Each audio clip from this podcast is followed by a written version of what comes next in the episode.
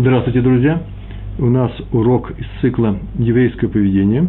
Сегодняшний урок называется «Помощь полезная и удобная». Урок посвящаем заповеди или э, свойству, еврейскому свойству, которое, которое можно сформулировать так. Оказывая помощь людям, надо сделать так, чтобы люди получили от этой помощи максимальную пользу, и чтобы она была удобна им. Польза и удобство – это не все одно и то же, но, по крайней мере, так считается. Почему тебе нравится эта вещь и вот это явление? Вот эта вещь тебе нравится, потому что она приятна. А почему она приятна? Потому что она удобна. Поэтому так можно сказать. Нужно сделать так, чтобы людям от твоей пользы была приятность, чтобы она, эта польза выглядела, э, была приятна им. В недельном разделе Бехукатай, это последние, последние главы книги Ваикра, написано э, следующее. В 26 главе, посмотрите, 4 стих. Э, начало стиха тоже очень важно для нас, продолжение главное. «Если будете исполнять мои заповеди, это мои указания и все прочее, так начинается стих, а дальше написано то, что нам нужно, то я вам дам дожди вовремя» э, вовремя придут дожди для, на ваши поля. Принципе, можно было бы и не говорить э, про дожди вовремя, э, можно только сказать, э, дам вам дожди. Это ничего, что я говорю, дожди, а не дожди. Да, я по-русски говорю. Московский, московский вымер. Так нас учили. Я москвич. Могу и дожди. Я только, э, можно было написать, дам вам дожди. Э, слово вовремя можно было опустить. Будете выполнять мои заповеди, будет у вас дождь. Уже, это, уже одно это хорошо, да, идут дожди, почему? Потому что для того, чтобы для вашего сельского хозяйства. Но он говорит, что даст воздаяние, что ли, награду за то, что вы будете соблюдать мои заповеди, в наиболее удобной для нас, для людей, форме, вовремя. Это то, что по-русски называется ложка к обеду, да? Если кто, кто-то дает там ложку, это уже хорошо, не было у нас ложки – обед у нас скоро будет готов, а ложки у нас нет вообще. И, может, даже не готов, может быть, со самого утра нам дают вот ложку, красивую ложку. Нам подарили красивые ложки, набор. И мы с женой радуемся, хотя мы не собираемся сейчас обедать. Но когда будет обед, у нас будет ложка. Но уж ложка к обеду совсем хорошо. Почему? Потому что ее не поешь, э, эту еду, этот суп без ложки. Поэтому в том-то и дело, что особенно она нам дорогая, эта ложка, именно к обеду. Дожди хороши вовремя. Когда не вовремя, они не нужны. Да что я так долго рассказываю? Я живу, мы живем здесь, в Израиле, и нам дожди нужны вовремя. Э, всем остальным, наверное, тоже. И когда заладит дождь, то вот лишний дождь. А здесь не бывает лишних дождей, если будет дождь, как ложка к обеду. А особенно хорошо, когда это приведет к э, хорошему э, произрастанию растений, которые здесь все обычно, так было, по крайней мере, всегда, озимые. Их пахали, высеивали, посевная страда шла после Суккот, после праздников, и дожди начинались и шли до Песха, и все это э, росло очень удобно. Я дам вам дожди вовремя, можете о них не беспокоиться. Мудрецы в трактате Танит, 22 лист, вторая страница этого листа, 22 на 2, отметили очень интересную вещь. Я дам вам дожди вовремя, вот не то, что просто вовремя, вам нужно, так было сказано. Да нет, вовремя это называется дожди разговор, речь идет в нашем стихе о качестве даже, а не о количестве или не о, не о времени. Э, они будут не слишком мобильными. На языке мудрецов это, знаете, как называется, не перепьешь. Вот э, когда у тебя жажда, то ты не, не выпьешь больше, чем нужно. Как-то можно выпить больше, чем нужно. Но если говорить не о водке, а о чем-нибудь другом, то вы можете представить. Вот именно в этом смысле э, не перепьешь.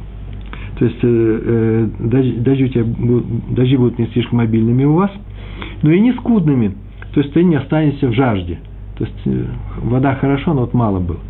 Вот о чем говорит слово вовремя. Другое объяснение вовремя, по-моему, фураж, именно вовремя, а именно ночью по средам и субботам. Так сказано в Танит.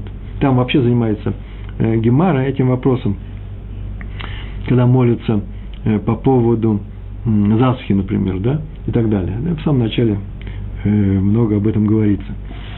И сказано, что ночью по средам и субботам. И Раши объясняет, чтобы не утруждать тех, кто в пути. Люди идут в пути. И в эти дни обычно не ходят по ну, сельским дорогам, трактам, ни в города, из городов, в, не, вне городов, не ходят по большим дорогам. А кто ходит? Ну, например, те люди, э, которые что ходят, просто идут, на телеге едут, везут с товар на рынок. Так вот, по средам не было этих передвижений, потому что рынок не был, э, э, э, он э, по средам ночью, Йом это ночь с, со вторника на среду. Рынки не открывались в среду утром, да, а только в пятницу утром. Э, в пятницу, четверг утром. И поэтому не было э, этих передвижений. А раз так, то шли дальше. Так написал Раши. Интересно, что еще были такие случаи, когда люди идут в Иерусалим на праздники, в частности, на Суккот, потом возвращаются. Поэтому там же, как я сейчас вспоминаю, сказано было о том, что дожди, если еврейский народ соблюдает Тору, начинались через неделю после того, после окончания последнего праздника э, недели Суккот. Почему? Чтобы так было удобно. Так поступает с нами Всевышний. Еще сказали мудрецы, Мидраш Раба, э, Мидраш Раба, ну, на Ваикра, 35 глава, там 9 параграф, если посмотреть, э, написано, что в дни царствования царя Гордуса дожди шли ночью, вообще каждой ночью. А утром ветер разгонял тучи, появлялось солнце, причем яркое солнце, крепкое солнце, э, и земля тут же просыхала, и работники шли на поля, на, по просохшим дорогам, на просохшее поле, и знали, что они поступают, вот интересная фраза, это из Медраш Раба, знают, что они поступают в согласии с желанием неба, так как там решили наверху. Что это означает? Это означает, ведь сказано, что если будете соблюдать, то дожди будут идти вовремя. И раз они идут вовремя, это не что иное, как прямой признак того, что мы соблюдаем Тору. Они об этом знали. Были счастливы от этого и работали э, с удовольствием. И раз так Всевышний поступает с нами, так и мы должны поступать друг с другом. Но это большой и не очень очевидный урок, но мы об этом все время говорим. У нас целый урок был в самом начале, и не один даже, на эту тему.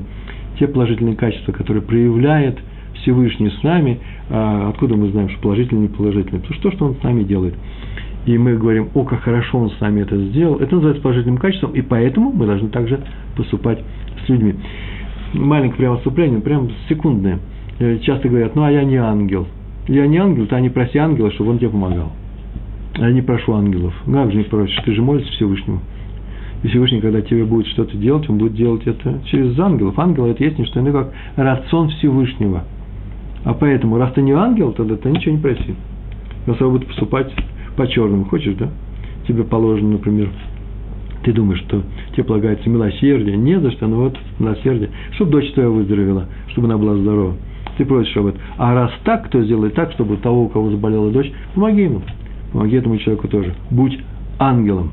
Выражение «мы не ангелы» совершенно не еврейское. Раби Хискель Левинштейн.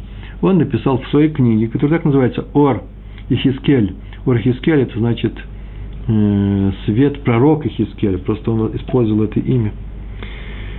Он так сказал, что тот, кто настоящий Баль Хесед, Хесед – это милосердие, хороший, хороший посыл, мой хороший посыл по отношению к другому человеку. Так вот, настоящий Баль Хесед – это тот человек, который проявляет это милосердие по-настоящему и не изредка стремится это сделать. Так вот, тот, кто настоящий Баль Хесед, написал Раби Хискель Винштейн, то он, и если он не может совершить Хесед в силу каких-то своих причин, э, от него независящих, так получилось, хотел и не получилось, он очень хочет, то ему тяжело на душе.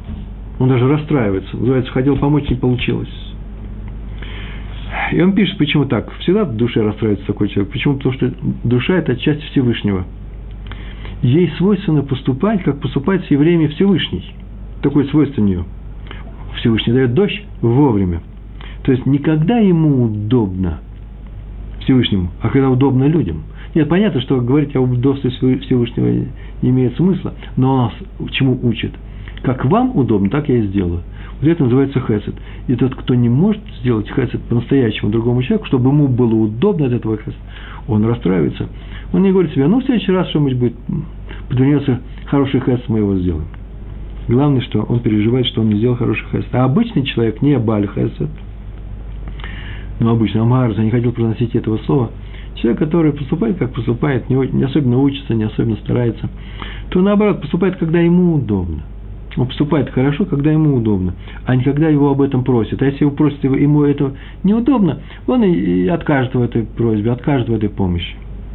Или э, он помогает, когда он видит, кому-то нужно помочь. Ему сейчас удобно помочь, он, может быть, его еще не попросили. То есть он помогает людям, когда сам не занят своими делами. Я не говорю обязательно про бизнес. По крайней мере, у него сейчас нет срочного дела. Ну, пример нужно привести. Пример очень простой. Один богатый человек, это просто в жизни это я видел, с которым договорились о каком-то очень хорошем деле, э, попросили его, чтобы он помог. Э, ну, предположим, это так будет. Предположим, привезти сюда в Израиль детей на э, кемпинг, устроить им отдых, хороший, кошерный отдых из одной из стран, с Украины, с России, я знаю. И он сказал, что он в этом проекте будет участвовать, конечно, да. И это очень интересно, хорошо его убедили. И когда к нему через год, уже перед тем, как начинается этот самый кемпинг, и нужны уже деньги, другие люди помогают, зато зашли еще и к нему, чтобы он помог. И вдруг он говорит о том, что сейчас он занят другим проектом, серьезным очень. Например, он там участвует в издании ряда каких-то книг важных на его, э, на его взгляд, и поэтому он сейчас этим заниматься не будет. Платите через год. Э, вот это как раз то, о чем мы сегодня говорим. Это очень хорошо, что платите через год. Все-таки он не отказывается. Мы, между прочим, не тянем его за язык. И самое это интересное, мы не пристаем, а ты сказал, обещал. Это не наш урок.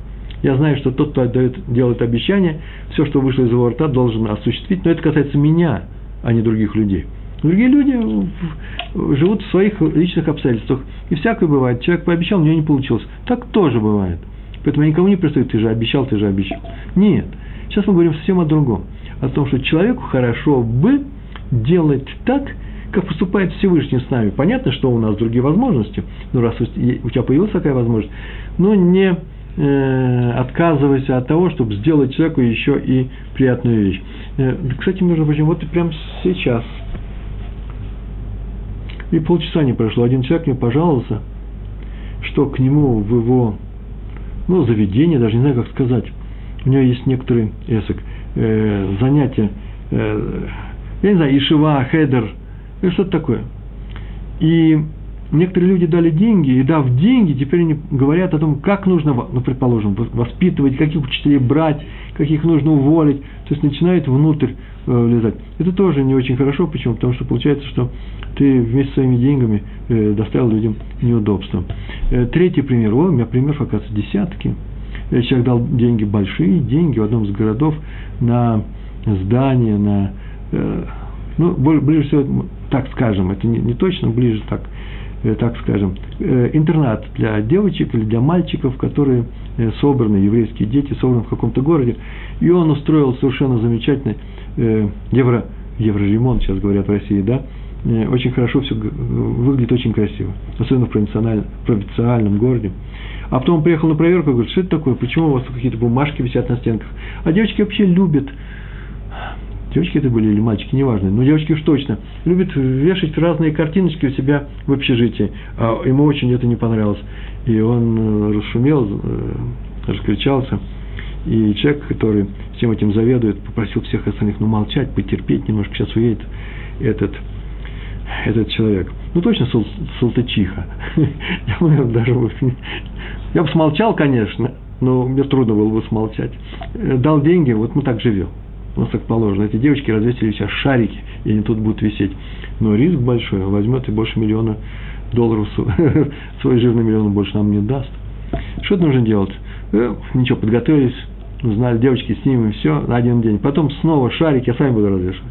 Может быть так. Но как этот человек мы вести себя не будем. Не командуем парадом, если мы кому-то дали деньги на этот парад.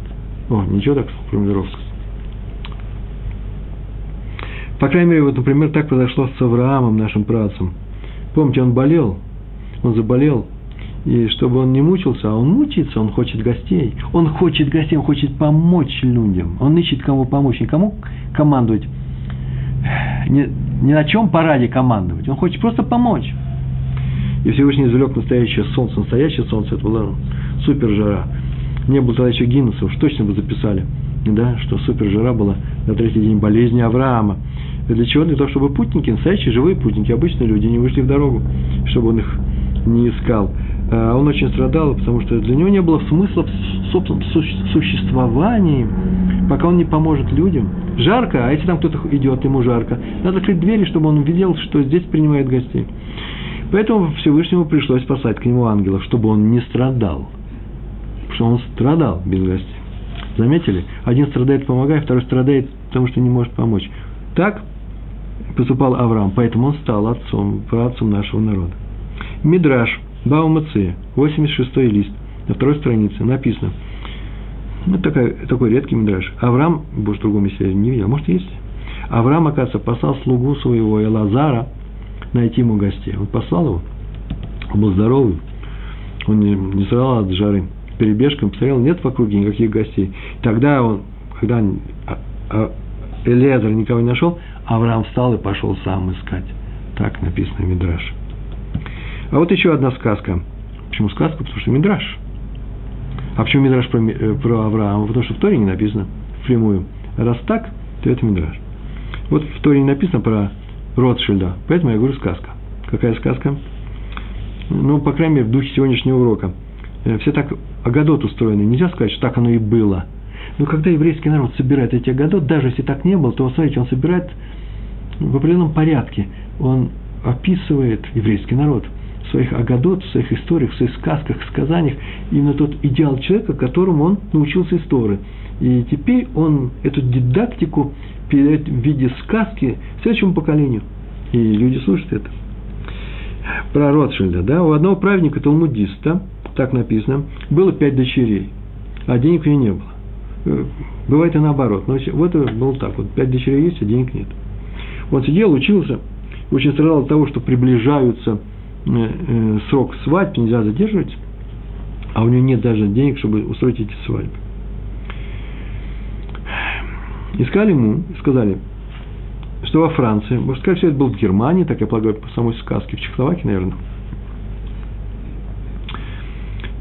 Скарпат далеко идти в Париж. Что в столице Франции, Париже, живет один богатый человек, который щедро помогает тем, кто выдает замуж своих дочерей. Называется Ахнасат Кала – да, строится свадьба.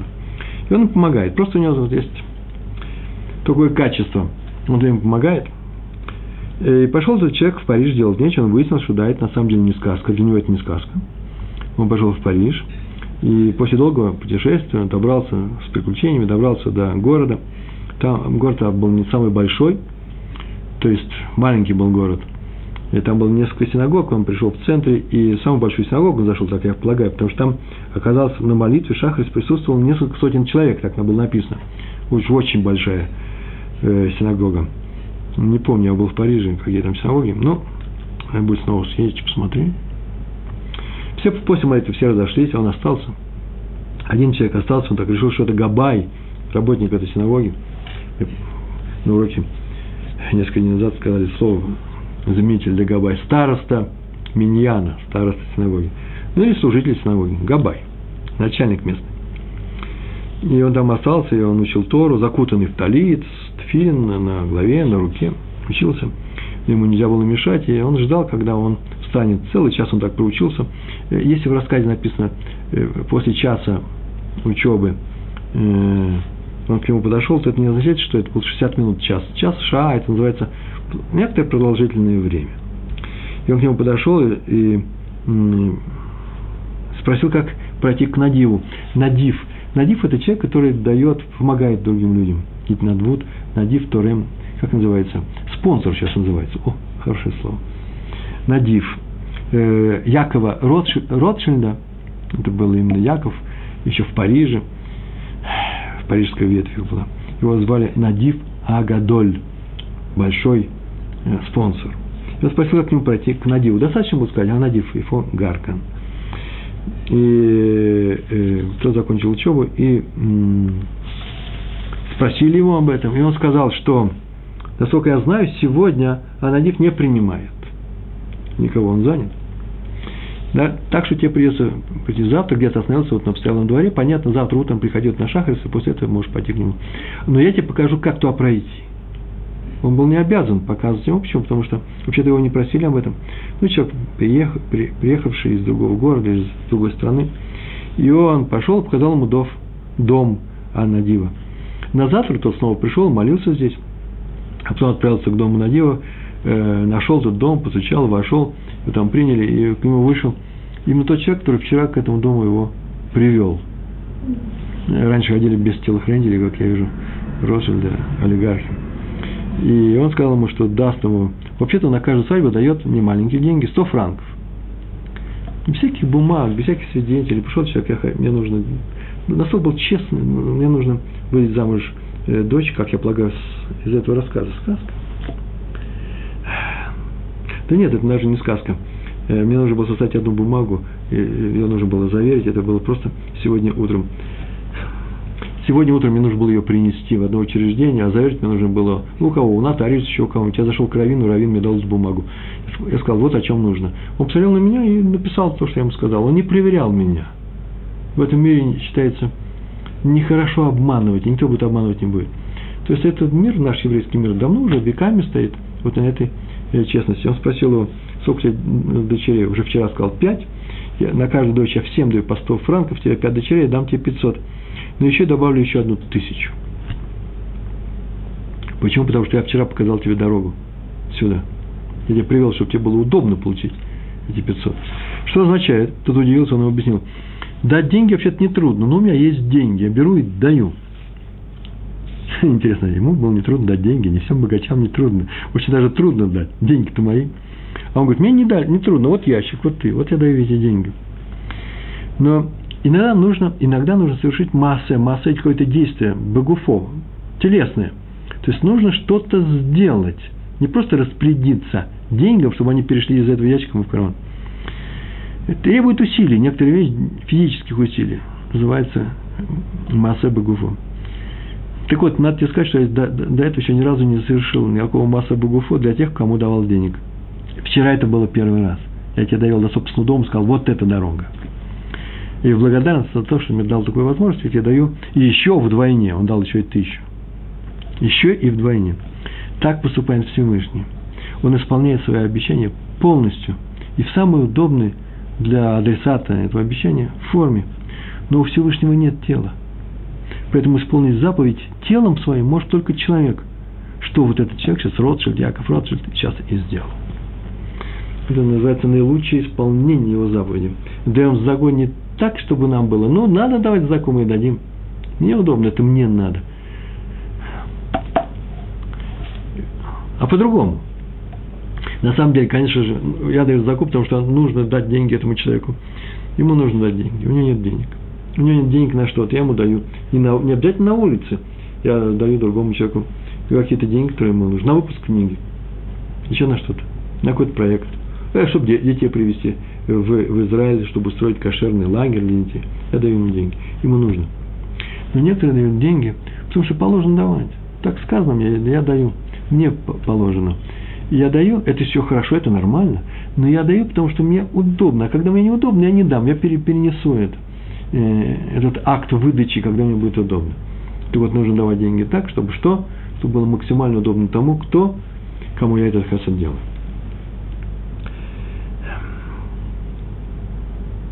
А вот никогда я раньше на своих уроках не давал никаких текстов, которые не истории из э, вне иудаизма. По-моему, ни разу не давал. Даже анекдот никого не рассказывал, да?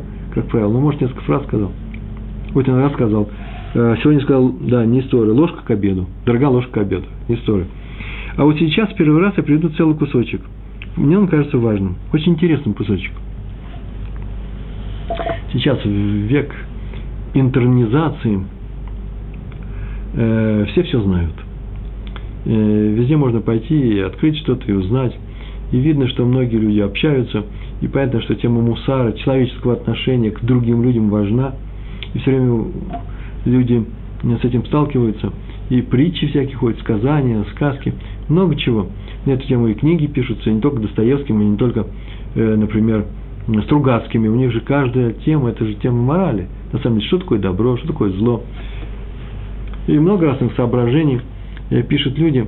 даже не догадываются до того, что рядом здесь существует с ними еврейская цивилизация Торы, в которых эти вопросы являются чуть ли не центральными, и которыми занимались и разрабатывали эти вопросы мудрейшие люди, все человеческая цивилизация из нашего народа все время рекрутируют людей, которые получают Нобелевские премии. Так вот, эти Нобелевские лауреаты в течение наших поколений, как и Нобелевские лауреаты, мудрецы, которым современные Нобелевские лауреаты даже и э, несоизмеримы по величине, э, не хочу ничего мерить, неважно. Э, так вот, эти люди, понятно, занимаются этими вопросами. Ведь многое же уже можно было бы и изучить, можно бы с этим было бы и ознакомиться.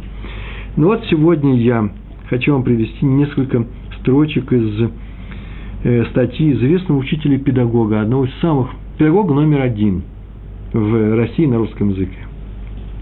Он уже давно умер.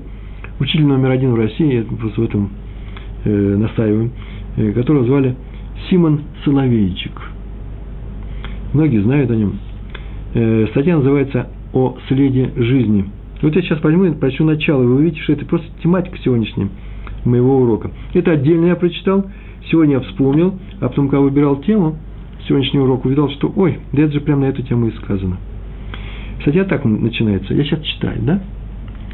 Вот вопрос, который разделяет всех людей на две части.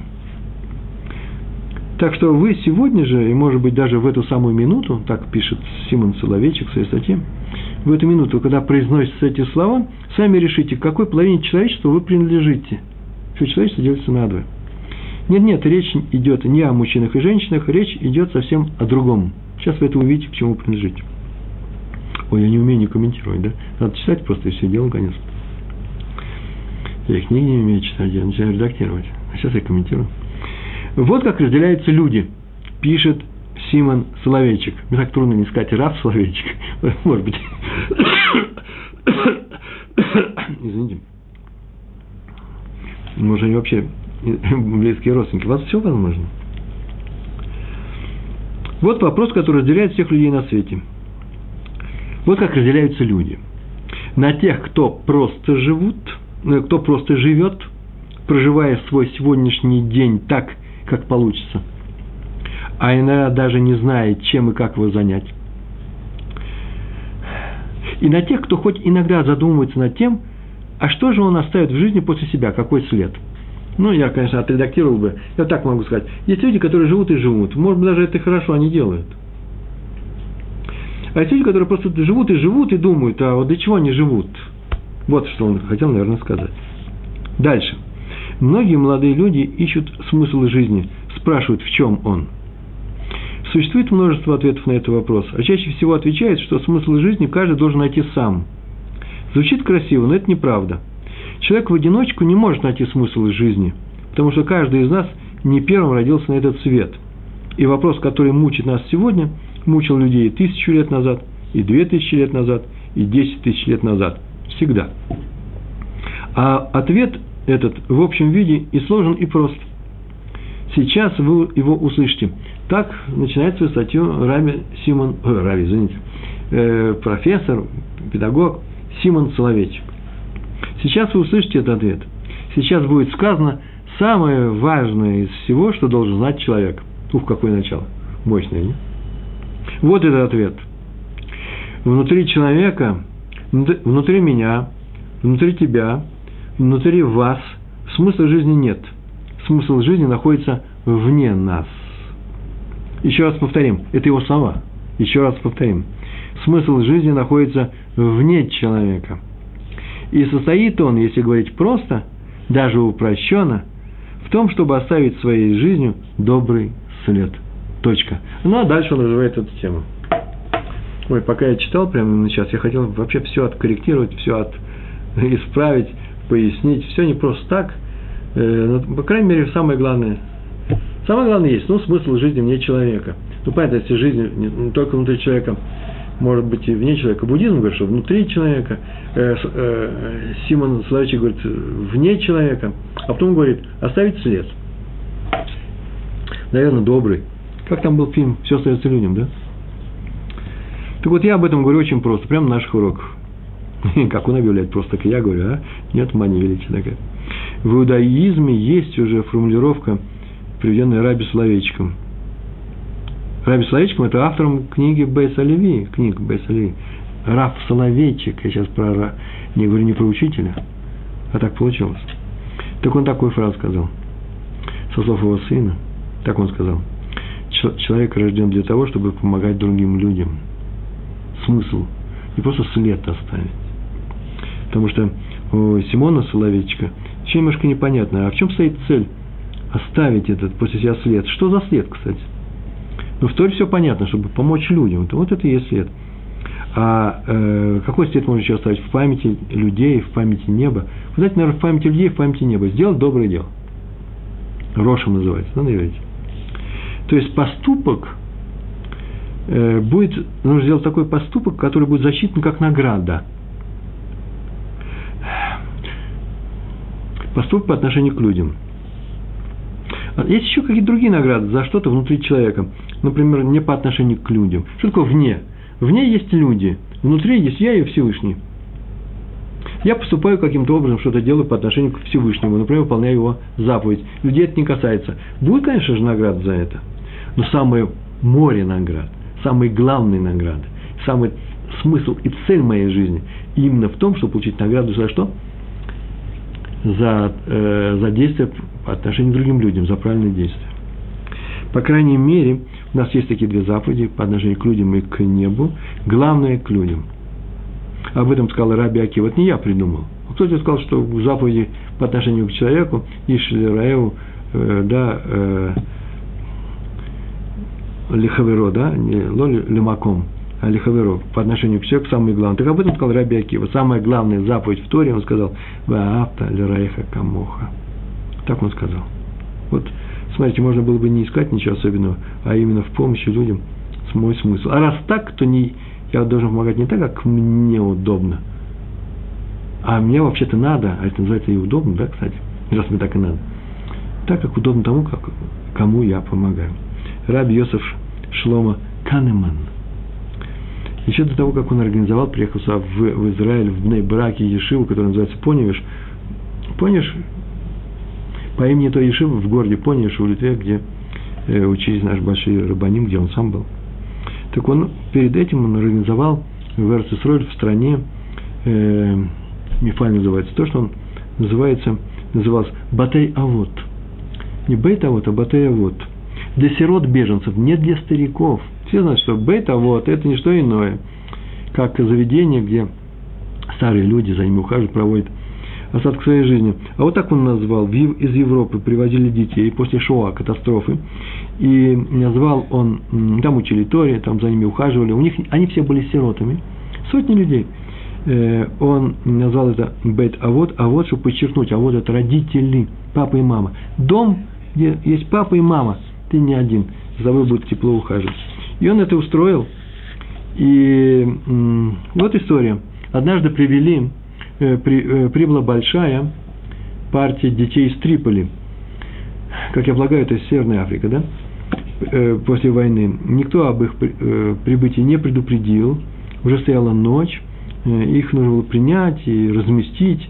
И сразу бросились в Махсан, на склад, где там сарай при, был при этом заведении. И нашли, что очень много есть кровати, железные кровати, деревянные, не знаю, матрасы. Но не было постельных принадлежностей. Вообще их не было. Ну, что бы сделали бы мы с вами? Что бы сделал я? Мне всякое сомнение. Да нет, ждать. Нужно детей принимать, не до этого. Нет подушек, одеял. Ну, не беда. Одну ночь переспят и так, а прямо на матрасах. А завтра что-нибудь придумаем. Нет. Их привели и начали кормить, а Раф Канеман поступил по-другому. Он побежал сопровождении своего секретаря, который все это описывает, пошел к, к дому в Нейбраке еврея, который владел, тут же лавка у него была, известный магазин, человек, который звали Ильяу Айзенштадт – у него был магазин, может быть, даже сейчас кто-то мне сказал, что и сейчас есть, магазин постельного белья, постельных принадлежностей, подушки, одеяло, полотенце, все, все это можно было купить. И он стал громко стучать в его дверь и кричать на весь район. Равка Нумал, вообще нужно представить эту картину, человек старый уже был. Он кричал, э, Раби Айзенштадт, рэп Ильяу, рэп Ильяу. Ну, на иврите он стал вставай скорее, на иврите, на идиш, да, э, прибыли, вот так сказал, идиш и киндерлих, э, Киндерлах приехали еврейские дети, срочно вставать, они будут учить Тору, но им не на чем спать, вставай срочно, нужно их положить спать, вставай быстрее. То встал, увидал по голосу, ой, шел Рав Канеман, побежал, открыл э, все, э, свое заведение, и они втроем, он, может, там еще были работники, какие-то секретари, Рав Канеман, таскали в э, это заведение э, подушки, одеяло и принесли. А, кстати, когда они пришли, увидали, что а дети это спят прямо в одежде, прямо на матрасах, которые лежат на полу. Кое-кто просто на кроватях без всего. Они заснули, потому что ужасно устали. Поэтому они все полночи занимались тем, что застилали кровати, приносили туда спящих детей. И говорят, что вообще из этих детей даже никто не проснулся, никто не заметил. Всю ночь они работали. Вот это называется помочь по максимуму. Так поступал Раф, Раф Канеман. Не то, что нам удобно, неудобно. Надо сделать максимально, чтобы можно было помочь. Но не за счет других людей, а за счет своих усилий, своего времени и так далее. Хотя вот прибежал, сделал Раву Айзенштадту приятно, и Раву. А может даже Рав. Э, человеку во имени, он его звал, да, Раф Айзенштадт, он кричал ему. Ой, это отдельный разговор. На эту тему, кого можно называть Равом. Чисто русская ментальность нельзя называть никого, э, а только того, кто Гадоль Бадор. Э, самых-самых больших. Вот я, например, получил 16 сейчас э, сертификатов, сдал 16 тысяч экзаменов, вот такого, такого, такого, теперь я раввин. А до этого я не разрешал называть себя раввином. Я так полагаю, что все делать всем по-другому. Здесь раввинами арав. Принято называть всех. Я прихожу к Раву, к Раву Шмуэлю Ойербаху, и когда мы с ним разговариваем, он меня, он меня так называет, а Раф Пятигорский. Я же не буду говорить ему, я никакой не Раф. Это вообще-то не скромность так заявлять, а именно ну, это гордость такая. А я вот такой гордый, что я такой, что я такой скромный, никакой не Раф. Он своих учеников так зовет. Здесь это приличное, нормальное э, название, нормальное, э, нормальное звание. А в России так всех и звали, и поэтому принято называть Рэб. Рэб – это сокращенный от Рав. И поэтому вообще нормально называть человека именно Рэб. И э, то же самое в окружении Рава Ойербаха. Э, тот, кто говорит, что получил большие сертификаты равинские от, э, от окружения Рава Ойербаха, должен знать об этом, что Раф Ойербах, его все его дети, его все его внуки, с которыми я учился, всегда всех называют Араф. Это так принято, это приличное поведение называется. Э, но, может быть, кто-то придет к нему не из мира Торы, не из Бнеишева называется, не из мира Ижив. Но он, он зовет Адон, господин. Господин можно назвать, э, мистер, все можно назвать. Но человек, который живет по-еврейски, э, надо назвать раввин. Я сейчас написал статью на, на такую тему, что нужно уважительно относиться к раввинам. Почему? Потому что из-за неуважительного отношения к раввинам погибли другие раввины. Какие ученики Раби Акивы, и это было в Лагба Омер – Э, кончили э, они умирать. И этому мы учимся здесь, что к раввинам надо относиться уважительно. Каким? К любому человеку, который учил Тору. Вот ровно настолько он раввин, насколько он Торы это выучил. А все остальное, это, конечно, гордыня, ни больше, ни меньше. Это не раввин, и поэтому я с ним э, и вставать не буду, э, он заходит. И только не говорите мне о том, что где-то вы слышали или где-то вы видели э, какие-то раввины неприятные, учить Тору они учили, а лучше с ними не общаться, знать, что не знаю, об этом не сказано. Об этом статья есть у меня целая. Э, и в Лохов мы не говорим о равинском отряде, отряд раввинов в еврейском народе, плохо о них не говорят. Вздохнем, а затем в сторону. Если мы не увидели ничего хорошего. К сожалению, не увидели, надо увидеть. Так вот, Хесед надо оказывать, возвращаемся к нашей теме, исходя из нужд самого человека, которому оказывается этот хесед – милосердия, да, не в силу других причин и, у, и условий. Написано, что когда евреи соблюдали Тору, дожди, дожди, дожди, дожди, шли, дожди, шли вовремя. То есть зимой и ночью. Зимой они шли и ночью, когда нет путников на дороге. Мы просим, чтобы дождь пошел зимой. Так у нас в Израиле. Но путникам вообще-то это неудобно. Они не хотят, чтобы дождь шел, когда они на дороге. Когда храм стоял, так написано в трактате Йома, на 53-м листе, вторая страница, там так написано, то первосвященник просил у неба не принимать молитву путников. Народу нужен дождь, а путник просит, чтобы не шел дождь, ему неудобно. Э, это вообще неудобно, почему? Потому что они всегда просят, чтобы дожди не шли, поскольку они идут по дороге. Так вот так написано, там же, в этом же месте написано про раби Ханину бен Доса. Он был совершенно колоритный, был мудрец, необычайно, все знаете, много историй про него. Он шел по дороге под дождем, и начал молиться. Он так сказал, «Рибаноши Раулам, господин этого мира, всему миру хорошо, а Ханине плохо. И дождь тут же прекратился. Такой был святой человек. Всему миру не важно. Ханине плохо. Он идет по дороге, дождь. И дождь прекратился. А он пришел домой и сказал, Рибоно Шелюлам, всему миру плохо, а Ханине, Ханине хорошо. И снова вернулся дождь. Вот если бы на таком уровне будем находиться, то это можно говорить. Вывод из Гемара. Когда весь мир находится на уровне, духовном уровне Раби Ханина, то дожди идут в согласии с их молитвами. Все будет хорошо. Но всегда же есть путники на дороге, правильно ведь, да? Ответ. Так в праведные времена. Я не мог найти ответ на этот вопрос. Сейчас, чтобы весь мир праведный будет молиться, все раби ханины, а путник по дороге нужно идти, и он промокнет. Что означает молитва, не проси, который первосвященник Куэн Агадоль просил в храме, Всевышний только не принимай молитвы путников, нам нужны дожди. Что означает эта молитва? Какой ответ? Ответ очень интересный. Так в праведные времена путники не ходили по ночам со вторника на среду и с, э, с субботы, субботы на субботу, ну, с пятницы на субботу. Это и было время мецвы, время мецвы, когда лучше не ходить. А я сейчас я скажу, это было только время, это была э, эпоха мецвы, когда весь еврейский мир был именно таким. Всевышний все делает по максимуму э, своего, своего милосердия. Прохазон Иша история. О, э, к нему пришли однажды люди из Машава Камимиют. Есть такой Машав религиозный, он известный довольно-таки. И все истории, которые рассказаны например, про Шмиту, седьмой год, обязательно будут приводиться разные рассказы, вот один из них. Шмита – это седьмой год, когда нельзя проводить сельскохозяйственные работы, вообще никакие. Э, Всевышний сказал, что там вам урожая достаточно, в конце шестого года соберете, так что вам будет хватать на все.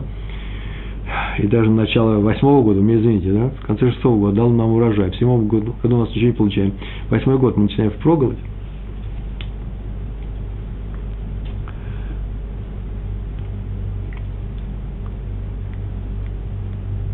Я не призывал вас, э, Геннадий, читать э, Симона Львовича Соловейчика. Э, этого вывода не было. Я его прочитал достаточно. Не отвлекайтесь от Торы. Не отвлекайтесь, пожалуйста, от Торы. Когда будете учиться в хоральную синагогу, это, наверное, где-то в Москве, как я полагаю, да? Привет там передавайте от Пятигорска. Можете даже добавить от Рава Пятигорска, пожалуйста, они так и знают. Это просто сказано, да, в хоральной друг друга рэп зовут. И старикам специальный привет. Спасибо, продолжаем дальше. Так вот, к нему пришли из Машава Камимиют и сказали, что вообще-то они соблюдали весь год Шмиты. А это все происходило в 1952 году. Вот этот год был Шмиты. И теперь настает следующий год, в конце осенью 52 года. Так вот, могут ли они пахать в Холямуэт? Холямуэт – это время Суккот, после которых начинаются дожди, да, это та неделя, э, те полупраздничные дни, да, после первого праздника в Израиле один день, и перед последним днем праздника в Израиле это один день, это в, э, в храме синагоги два дня, да, в Галуте, у Геннадия. А в эти дни вообще-то не стараются не работать. Такое правило. Э, лучше не работать, не будет брахи на это. Поэтому полупраздничные дни. Так вот, они могут ли они пахать? Почему? Потому что вообще-то э, целый год они ничего не делали. Земля трещит, как сухой орех, да? Земля э, рассохлась, и пахать. Э, скоро начнутся дожди, а пахать для посева станет невозможно. Почему под дождями? А пахать надо. А дожди вот-вот начнутся. Пахать надо, потому что мы вообще ничего не делали с землей. Если мы хоть спахали там, как положено, где-то летом, то можно было подождать. И Хазон спросил их, «А откуда вы взяли, что сразу после Суккот поедет дожди? Так не каждый раз делается. Они очень удивились тоже от этого. Они вообще пришли за логическим, логической проблемой, с вопросом по закону еврейскому, а не по, на тему агротехники. Но делать нечего. Он сказал не пахать, они не пахали. И так случилось, что они не пахали в холе Амуэт в эти дни полупраздников. Только после праздников времени их оказалось много, и вообще зима была сухая. Проходит один месяц, идет второй месяц, нет дождей. Дожди пошли только перед Ханукой. И и все хозяйства вынуждены были, они пахали в хулямуэт, пахать второй раз, э, сеять зерно, по крайней мере. Два посева было. Первый посев, высох, и посевы были савами. А в камеют посевы удались. Почему? Потому что они задержались с пахотой, с посевом, и посевы с первыми же дождями они не высохли, пошли в бурный рост. Кстати, между прочим, это отметили все. Хазоныш сказал, не надо пахать сейчас, хулямает, дождей не будет. Откуда он знает? Ну, мы-то проходили про эти, чудеса, как скажет Всевышний, так скажет э, мудрец, мудрец Торы, тем более, сколько Тор он выучил, столько он и мудрец, еще и праведник. Так Всевышний сделает, так небо и сделает. Другое дело, можно ли полагаться на это не, э, чудо, является ли это чудом. У нас тоже отдельная специальная статья была этому посвящена на Толдот, Ешура на Толдот.ру в нашем сайте, с которого вы видите, смотрите эти уроки. То же самое произошло, кстати, еще параллельный рассказ есть с Кабланом. Был известный Каблан в Нейбраке, который как раз в это время... Нейбрак вообще был только-только молодой город, год-два ему было. Строил все дороги, выездные дороги, еще вокруг него пустыри стояли. Это сейчас все подошло вплотную. Сам Нейбрак э, расширился до Рамадгана и так далее. А раньше все это было, какие-то поля были, он дороги строил. И э, обещали дожди, под дождем строить дорогу плохо, э, так он сказал – и поэтому нужно э, разрешение на работу э, это. И Хазаныш сказал, что дождей не будет. И дождей не было. И они очень хорошо строили дороги, высушив его до самого конца. Почему? Э, потому что э, дожди, даже дожди делает Всевышний, как удобно людям. Даже это.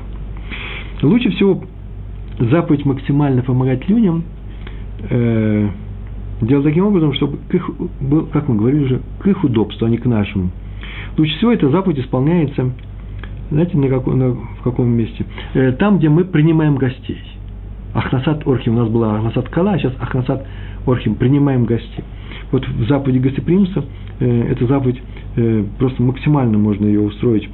Раби Лягу Хайм Майзель, главный раввин Лодзи. Вообще легендарный был человек, про него рассказывается много, рассказывается много историй – есть еще могилы и сейчас существует, лозит, а ездит и молится там на этой могиле, как в могиле праведников. Однажды в субботу у него собралось очень много народу. За столом все уже пели песни. Значит, если поют песни, это означает, что что? Салаты завершены, да, у некоторых даже и рыба. Сейчас принесут суп, марак. Мне принесли горячий суп. В это время вошел с улицы человек, весь промокший, холодно был, наверное, зима. Ладно, это же Польша. Всех стал обходить, старался всеми за руку, вообще вести себя так, как будто он здесь свой э, домочадец. Так все и решили, что он какой-то из домочадцев Рава Майзеля. Тот взял стакан вина, поставил, сейчас он будет говорить кидуш, начал говорить кидуш, все сказали амен. Он его выпил, и вдруг как начал, начал кашлять, и кашлял, долго кашлял, очень долго кашлял. Раз спросил, что, что случилось? И тут все поняли, что когда он его спросил самому, по самому вопросу, что Рава вообще-то видит его впервые, и тот ответил, что вот его никто не хочет пригласить к себе, все знают его в городе, многие знают его в этом городе. И он пришел сюда, потому что только здесь он может сказать кидуш. Почему? Он прям так сказал, потому, почему? Потому что я болею чехоткой, туберкулез. И поэтому все решили держаться от нее подальше. Как Раф услышал об этом, он взял его, обнял, притащил к себе, посадил рядом с собой. Начал, а тут кашляет начал его кормить, угощать и сказал в конце концов.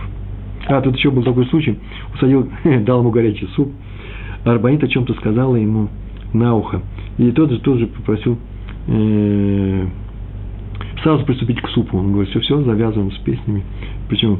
Чтобы не задерживать горячие блюда. Сейчас суп кончается, горячие блюда. Почему? Потому что гости голодные. И, и сказал обязательно завтра утром приходи ко мне снова. Вот весь рассказ. Я не призываю никого, и себя, и вообще никого приглашать к себе домой больных чекоткой. Такой болезни сейчас нет даже. Я призываю к всем другому.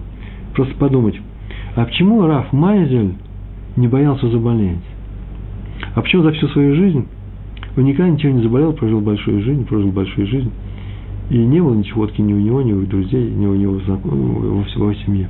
Может быть, из-за этого поведения, может, из-за того, что он ради заповеди – так себя вел, и поэтому у него не было никакой опасности, э, заповедь охраняет человека, она помогает э, избирать многие опасности, которые могли бы быть, даже если само исполнение заповеди связано э, с некоторыми опасными моментами. Не больше, не меньше, только задуматься на эту тему. Раф Мортхи Арнон, фамилия такая была Арнон, известный человек здесь в Израиле, он рассказывает историю, он был учеником, близким учеником родного брата Рави Шлома Залмана Ойербаха. И однажды ему нужно было обратиться за консультацией к одному известному медицинскому светилю, э, к профессору э, в центральной части, не в Иерусалиме, это в центре страны. А к этому профессору надо было записываться и стоять в многомесячной очередь. Надо было что-то сделать, как вы, не как эту очередь обойти, потому что очередь как обойти. Получается, что ты кого-то отодвигаешь. Если есть очередь операции, то и она совершенно, как сказать, э, четко установленная, железная очередь. Поэтому если кто входит в начале, по дружбе, за деньги, неважно как, то всех сдвигают. Не знаю, что нужно спросить у Рава, можно ли это делать. А вот на консультацию к профессору, который всегда найдет такое время, предполагается, что всегда найдет такое время, не за счет других людей, всегда можно как-то попроситься. Как попроситься? Он пошел к своему раввину, тот сказал, что это вопрос лучше всего решит его родной брат Раби Шломо Залман Ойербах. Он к нему пришел. Раз он к нему пришел, значит, это происходило в Шарей Хесед в Иерусалиме.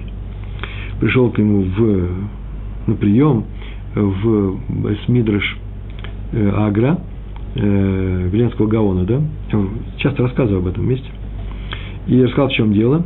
И тот тут же стал писать письмо для этого профессора. Он говорит, я его лично знаю, он меня знает лично, сейчас я ему напишу.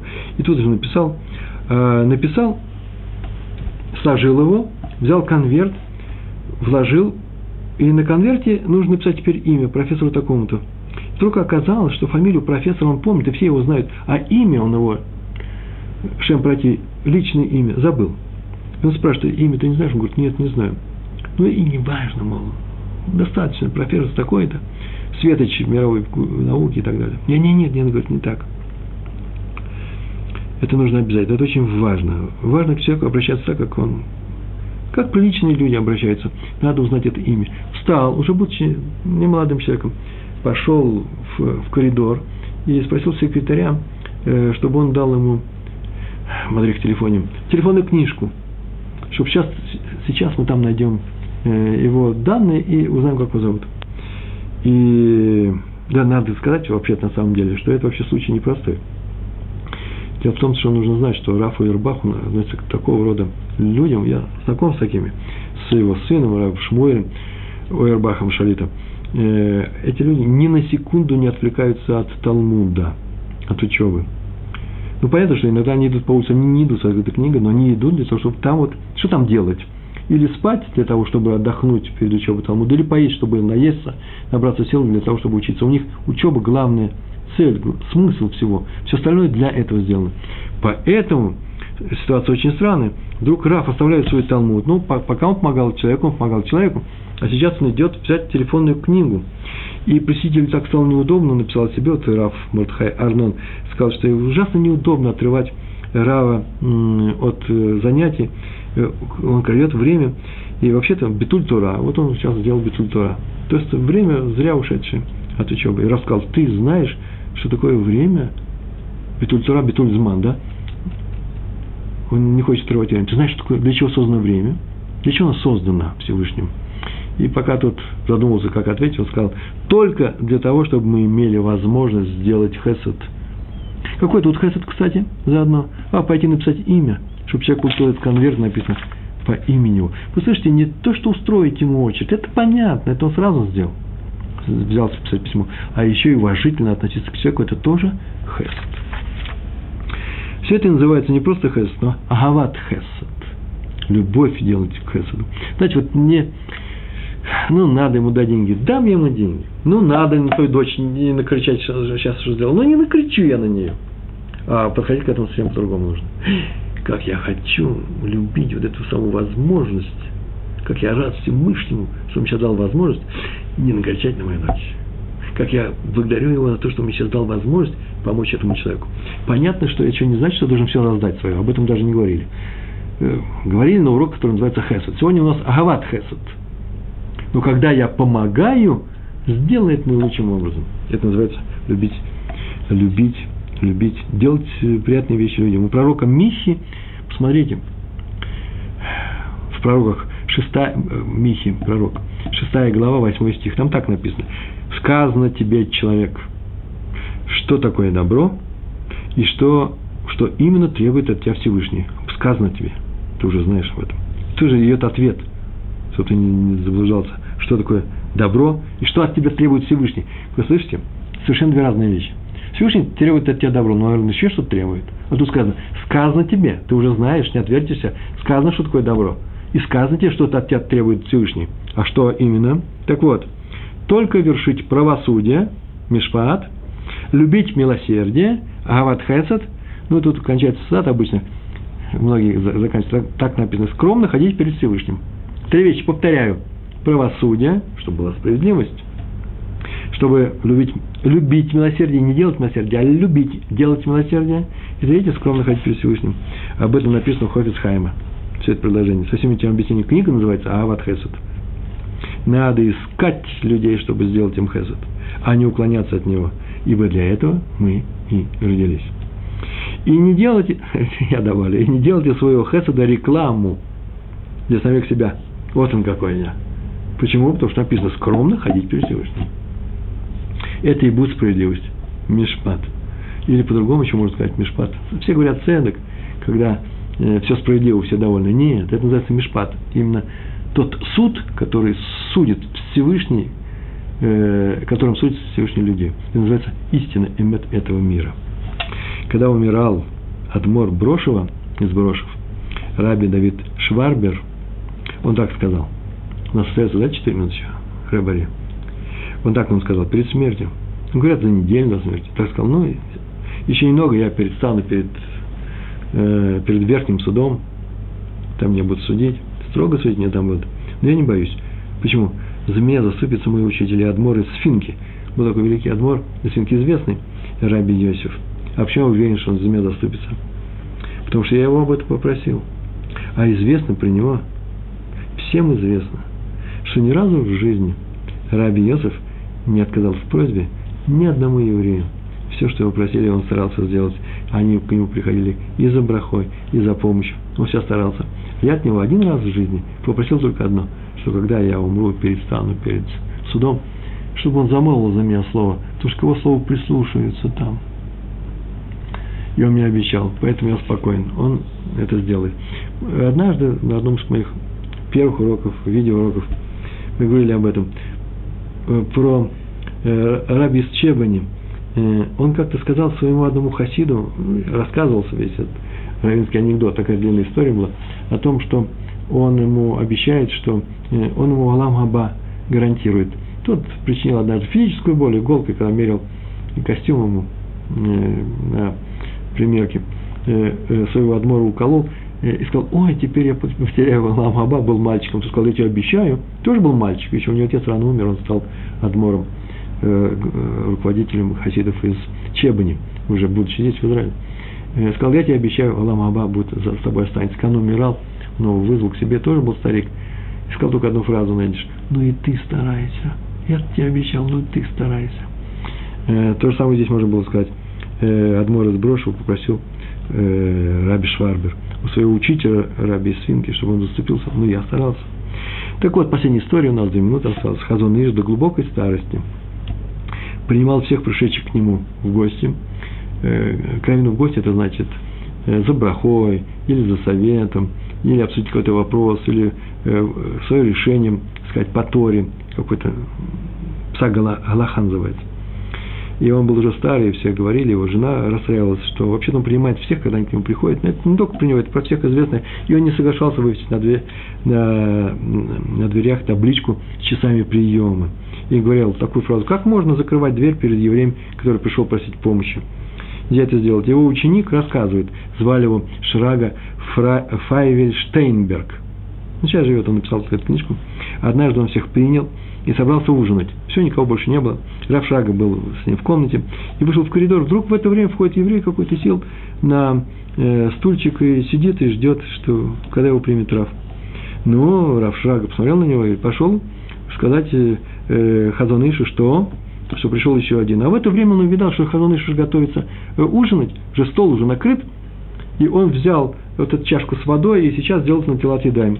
Он вошел, вдруг понял, что сейчас, конечно, не время, он же ужинает, он телат едаем делает. И поэтому он вышел, чтобы сказать тому, что приходи завтра, если ничего не будет. А, Хазон Иш увидал, что ученик вошел и вышел. А, значит, там есть кто-то, положил эту чашку и побежал туда, и схватил того человека, вел к себе. И целый час они проговорили вместо ужина, решали какие-то вопросы, он помогал ему.